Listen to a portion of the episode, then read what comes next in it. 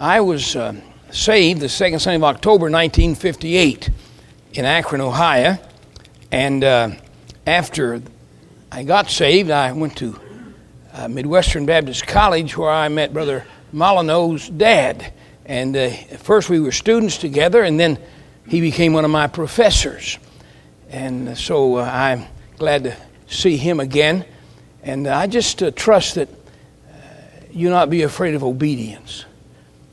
Um, I trust you let God speak to your heart. Uh, we have a ministry called First Bible International. And uh, the goal of that ministry is to get the Bible where it's never been before. I got my first Bible in 1947. To save you the math, I'm 76 years old. And I was a seven year old boy riding a Sunday school bus in the city of Akron, and in our class of boys, there was about everybody had a Bible. We didn't have a Bible, my brother and I. So he said to our dad, Would you buy us a Bible? And he said, No, I won't buy you a Bible. He wasn't against us having a Bible, but he had a work ethic and thought we'd appreciate it more if we had an investment in it. And so my brother and I, we went to, we lived in a project area of Akron, Ohio, and we went through the project there and picked up all the scrap bought, uh, uh, uh, car parts that people had left lay after repairing their cars. My dad took us to the uh, scrap dealer, and we sold the scrap for whatever amount it was. I do not know now. Went to the Christian bookstore at the Akron Baptist Temple, and uh, said to Mrs. Alice Wright, the pastor's secretary. Now we were bus boys and looked the part. I promise you that. And uh, she said, Well, we, we, I said, we, uh, We'd like to have two Bibles, please. We, we go to Sunday school here now, and uh, the boys in our class have one and we don't. And we were wondering if uh, you could uh, help us with two Bibles. And she gave us a lot more Bible than we had money, by the way. And she said, Well, boys, what kind of Bible would you like? And honestly, I said, We don't know anything about Bibles, but the boy next to us had a zipper on his. And we'll take two zipper editions if you have any of those left. That's my, the story of my first Bible. Now, you've got a story of your first Bible. You might not remember it, but the time when you got your first Bible, it might have been in the nursery at the hospital, a, a blue or a, a pink, depending on the condition at the time of your arrival. Um, you might have got it from the Gideons. Maybe you got it when you got married, but you have a first Bible story. Do you know that 3.7 billion people on earth do not have a first Bible story? The reason is they've never had a first Bible because their language does not have a Bible in their language. Uh, God, when I realized that, it cost me my church of 35 years. I pastored for 35 years a good church. Your, pa- your pastor was not there when I was there, but he was there later and, and did a great job for us.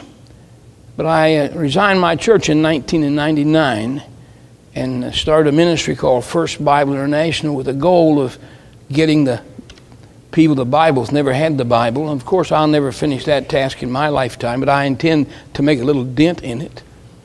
We just finished translating a Bible for the Mongolian language. So uh, that's what we do, and that's our heart. And that's why we're here today to encourage you in the work of the Lord. And I want to go, please, if you would, to uh, Genesis chapter 1. And I'd like to read at verse 26. And then I'll read down there for a little while. And then I'll go to chapter 2 and read a verse or two. And then I'll make my prayer. And God said, verse 126. Let us make man in our image, after our likeness, and let him have dominion over the fish of the sea, and over the fowl of the air, and over the cattle, and over all, earth, all the earth, and over every cre- uh, creeping thing that creepeth on the earth.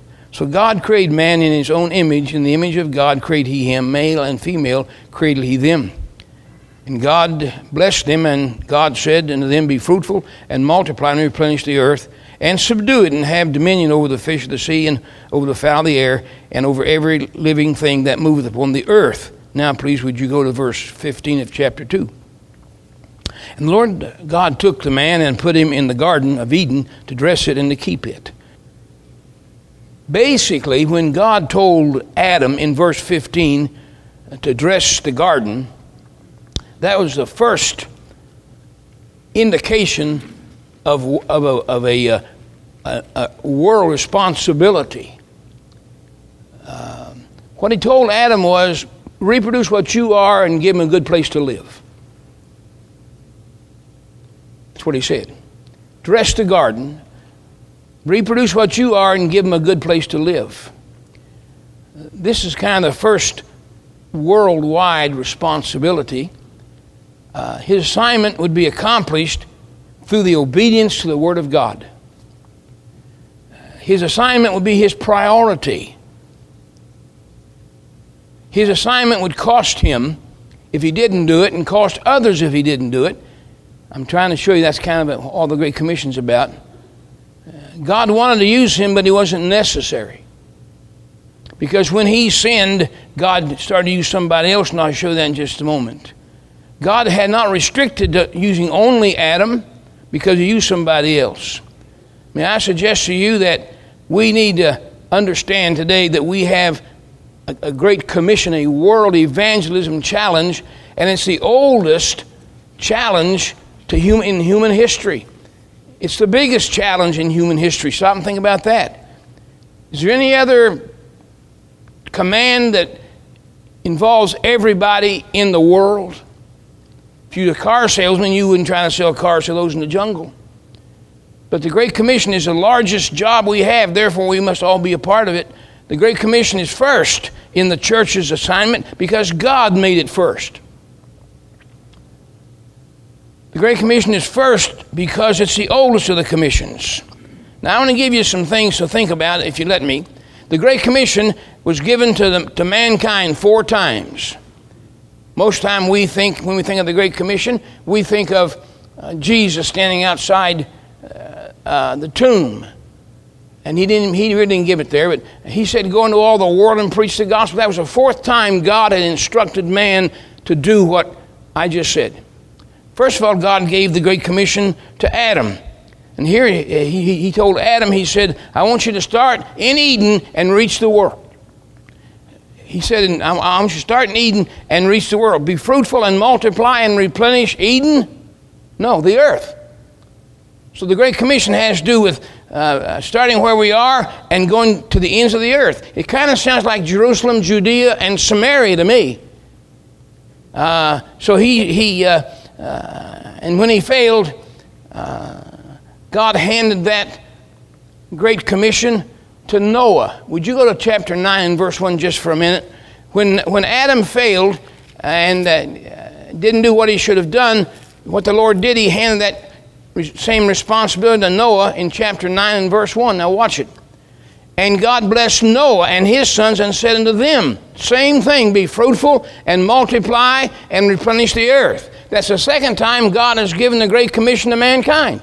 First of all to Adam, now to Noah. And of course, we know that Noah failed. Now go to Genesis chapter 12 and verse 1. And let me show you that. Noah failed, and so what did God do? He, then he gave the Great Commission to Abraham. Now look at chapter 12 and verse 1. I'll show you that. Noah, uh, now the Lord has said unto Abram, Get thee out of thy country and from thy kindred and from thy father's house, and the land I will show thee. And I will make of thee a, a great nation. And I will bless thee and make thy name great, and thou shalt be a blessing. And watch it. And I will bless them that bless thee, and curse him that curseth thee, and thee shall all the families of the earth be blessed. What's that? That's exactly the same thing he told Adam and, and what, he, what he told Noah. Adam failed, and a flood came. Noah failed, and they were scattered. I'll get to that in a moment. Abraham failed, and, and they, they were dispersed to Babylon. But you know what the Lord didn't do? He didn't quit. He gave the commission one more time. He didn't give it to Adam. He didn't give it to Noah. He didn't give it to Abraham. He, uh, he gave it to you. And I'll just quote this verse because you know it. Go into all the world and preach the gospel. Same thing that Adam was told, same thing that Noah was told, same thing that Abraham was told. Now we're being told that. That we are to go into all the world and preach the gospel. Now, here's what I want to tell you every attempt at the Great Commission has been man led. Adam led it, Noah led it, Abraham led it, and now Christ is leading it. So we have a, uh, I have wonderful news for you. We live in the best time there is to get it done because we have the best leader. Jesus Christ is our leader.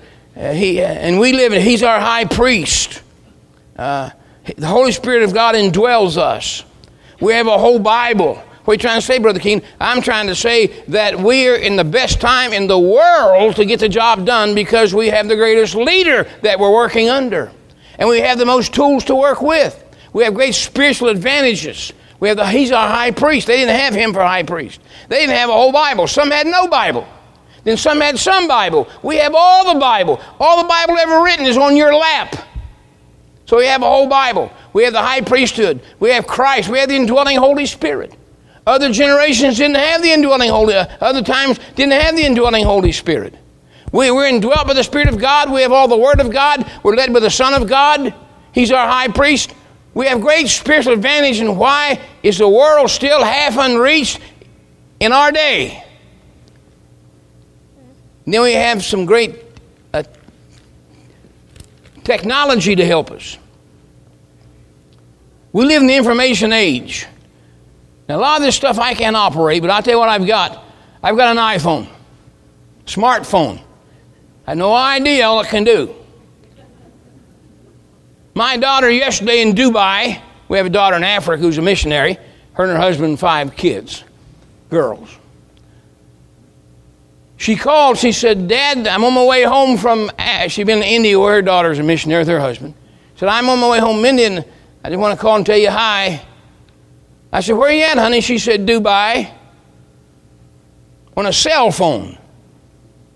When I was a kid, I used to watch Dick Tracy talk into his wrist and get so excited. You seen that, didn't you? Can you believe that? We have smartphones. We have satellite. We have email. We have, I'm not, I, I don't even know all that stuff. We have social media. We have Twitter. We have blog. We have Facebook. We have, uh, hey, by the way, we put a man on the moon. Would you tell me how we justify not getting a man to Mongolia when we get a man on the moon?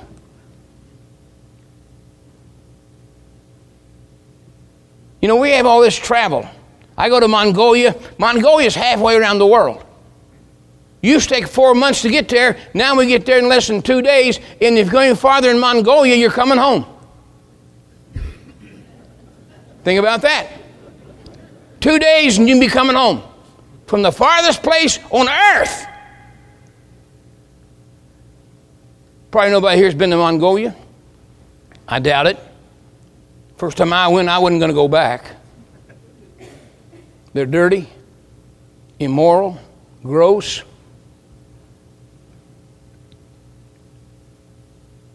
Uneducated, live on half of them live on camels. Guy told me, he said, You never plant a church in Mongolia unless you learn how to put a, a, a, a, a pew on the back of a camel because they all just they all moving around. But I went there and I said, God, I could never love these people. I mean, I'm, don't take this wrong, I'm from West Virginia and I've seen some pretty base living. But I could never love these people. And the Lord said to me, You don't have to, just love me. I love them through you. Now, if I was a young man, and I'm lots closer to the marble of the tomb than I am birth. But if I was a young man, I'd go to Mongolia. Christ said to me, These are those for whom I died. And God loves them, and God loves the world. We have all kind of things. Uh, I don't know. I don't know about this stuff. We have a, a world economy. When I was a boy, all you had to worry about is what you had in your pocket. Now you got to worry about what them Chinese have in ours in their pocket. Amen. Thank you, Brother Keene. We have world economy. We have outsourcing. Like it or not, it's here. That could be a tool. We have international workforce. We have immigration. We have uh, all those things. There are no closed countries. Some are restricted and harder to get to than others, but we can reach any place on earth. Top of that, we're living longer.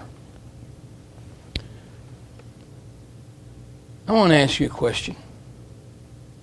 And I'm not trying to be unkind. I'm talking to my church and your, you and me and, and my wife too. Why is the world, 3.7 billion of us on earth, without the gospel, without a church, without a Bible, when we live in the greatest generation to get it done of any? Half the world has never fought over Christian music. I don't fight over it. I don't know what I, I, I don't know enough about music to fight over it. I just like what I like and let you like what you like, and if you don't like it, that's tough. We fight over, half the world's never fought, fought over a Bible version. Now, I'm a King, King James man. I, am not debating that with anybody. I wouldn't, all I'm saying is they've never fought over a version. They've never fought over music. Half the world's never had a church split. All those things are good, except half the world's never heard the gospel of Jesus Christ. Like those, uh, like those uh, men and kings said, we do, those lepers said, we don't do well sitting here. If we sit here, we die, and they die. So what's the point, Brother Keene? The point is, we need to understand the world needs the gospel, and it's, it's be our priority. Um, can I have you give you this point right here? Not doing the Great Commission is the most damaging thing that man could ever do. Not doing the Great Commission is the most damaging thing that men could ever do. Bubonic plague in the, in the Dark Ages wiped, wiped out half, half, half of Europe. That's, but not doing the Great Commission is more damaging that because if we do the Great Commission, half the world's going to go to hell and they, never know about hell till they get there. I'm too young, but I remember the stock market crash. My dad was in that. He said he, we lived in West Virginia in the hills. We didn't know we had one until we come out there several years later and found out that he's having a hard time out there, and we was living off the farm, farm so we was okay. But the stock market, people shot themselves and committed suicide. That was bad. But Adam didn't do what he should have done and think of the damage it brought to him and those after him. So, not doing the Great Commission brings earthly damage. Then, not doing the Great Commission brings eternal damage. Just how many people go to heaven without the gospel? It's exclusive, isn't it? Nobody gets there without the gospel. And, if, and who's supposed to get it there? We are. And if we don't get it there, then they die and go to hell. And so uh, those that don't get the gospel that we're supposed to give them, they have eternal damage. In some ways, maybe the third reason I'm going to give you is uh, uh, maybe uh, more severe than the first two. We, we pay if we don't do it. Those that don't get it, they go to hell because we didn't do it. And if we don't do it, then God goes with that worship He desires. How many people does God want worship by? He wants worship by every nation, kindred, tribe, and tongue. He wants worship by every creation, every creature. Those that die and go to hell, he'll never get what he wants from them. That's their worship. And right now, half the world is dying and going to hell and will never worship their Creator that He deserves and wants. I used to think missions was to get people saved, and it is. But even more than that, missions is designed to get God worshiped. I used to try to get people to go to the mission field because they love the heathen. Who are you trying to kid? We don't even love each other hardly. And, and you're not going to give up America and give up your family and give up your funds for a pagan living in a tent in a filthy part of our world. We're not going to do that.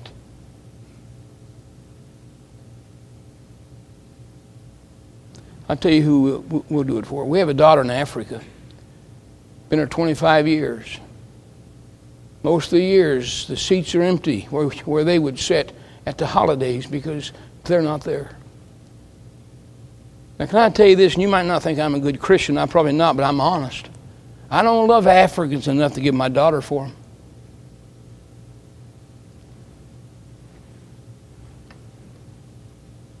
So you're not a good Christian. I'm honest. I don't think you do either. My daughter Joy, who was in Africa 10 years, when she was four years old, I bought her a little baby called Mrs. Beasley. Did I ever tell you that story?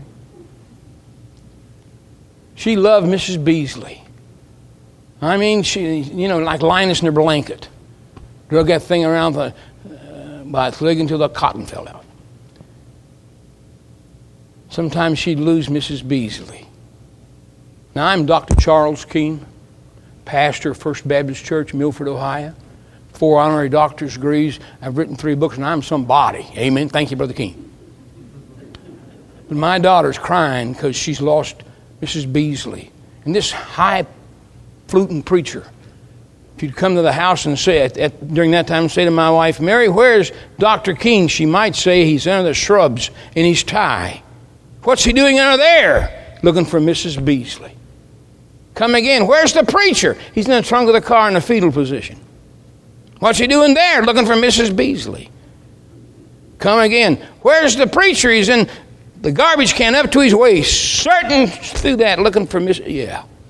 You say, You must really love Mrs. Beasley. I don't give a flip for Mrs. Beasley. And she's a great inconvenience to me, too. But I love somebody that loves Mrs. Beasley. And more than one time I've, kind of, I've sat with a, on the couch, on our sofa, having Mrs. Beasley on my lap, and she'd come down the hallway around the corner and clap her hands and run and hug Mrs. Beasley. Isn't that a hokey story? Why would a said me six year old man cry over something like that. But there's joy in the presence of the angels over one sinner that repenteth and they're lost and they're dirty and they're vile, but they're loved by the God of heaven. Now, I'm not going to send my kids to Africa and my grandkids to India for Indians. I've been in India a lot of times. I like India, by the way. I'm not sending, I'm not spending holidays without my family for Indians and Mongolians and Africans. But I know somebody loves Indians and Africans and Mongolians and he rejoices when one gets saved. I've been going to Mongolia for a lot of years. I only had one convert in all the years I've been there, and I don't think he, I don't think he was real. But the other day, a man came from India to see me, and he said, Brother Keene, I was praying for a guy in India named Yogi, who was a Buddhist and a kind of leader of the community, an older man about my age. And I prayed a long time for Yogi to get saved, and Mickey Kofer came and said, uh, We just left India, where they're mission- I mean, uh, Mongolia, where they're missionaries. And said, Guess what, Brother Keene? Yogi got saved. That's worth all that praying, all that going. Because one, there's joy now in, the, in, in God's heart because one of His creation has come home. Did you ever read that verse in the Bible? Blessed are the, is the death of the saints in the sight of the Lord. Did you ever read that verse? I, I know I got to quit, but I want to tell you what that verse means. You know why he's blessed when one of us dies? Because we're going home. But stop and think how many die every day that's not going home. Three a second, they say, die every day in this world. And most of them are going to hell, not home. So he's so glad when what Christ died for, some are coming his way and yogi now be going that way. So what I'm trying to say, Brother Keene? I'm trying to say the solution to the unreached world is not more dollars. Uh, we need more dollars. The solution is not uh, more men going. We need more men going. The solution is a love for God. He said to Peter, Simon, lovest thou me? Yeah? You go buy a bigger boat. Get a bigger net. Hire more men for the ship. Fish longer hours. He didn't say that, did he? If you love me, feed my sheep. If you love me, feed my lambs. If you love me, keep my commandments. And the key one is world evangelism. You love me, he said, if, if we love the Lord our God with all of our heart, mind, body, soul, and strength, the result of that is you're going to love your neighbor. What, are what we need and what I need, what I need, what, what we need, we need to love him more. We need to love him enough to give up anything he asks because he gave up his son. Thanks be unto God for his unspeakable gift. Jesus was rich, yet he became poor. That we through his poverty might be rich. If he do that for me, would I do that for him? Would you do that for him? What's the point, Brother Keene? The point is the world needs the gospel. The world needs to know about the Lord Jesus Christ. I quit when I tell you this because my time is over. We ought to count a privilege to be the ones counted to carry it. Because those, too, um, too many people waiting to get it, and we've got it. I got it the 2nd of October 1958. My wife and I, in Akron, Ohio, went to church, the Akron Baptist Temple. Heard the preacher preach, Dallas Billington. I looked at her, she looked at me, and we went down the aisle, and I'll never forget that. They never, I think about it every day. Had a hole in the heel of my sock about the size of a lemon. The devil said to me, What are you going to say about that hole in your sock? I said, Devil, I'm worried about the hole in my soul. I'm, go, I'm going down there, and I went and got saved. So, what's the point, preacher? The point is, I have it. Now I need to give it. You know, I need to give three things I need to give my silver, myself, and my seed. I ask you today, are you saved? Maybe today you're the mission field we'll work with. Maybe today we don't have to go to Mongolia or India or someplace else. Maybe today we just come here and reach out to you and give you the gospel, the death and the burial and the resurrection of Jesus Christ.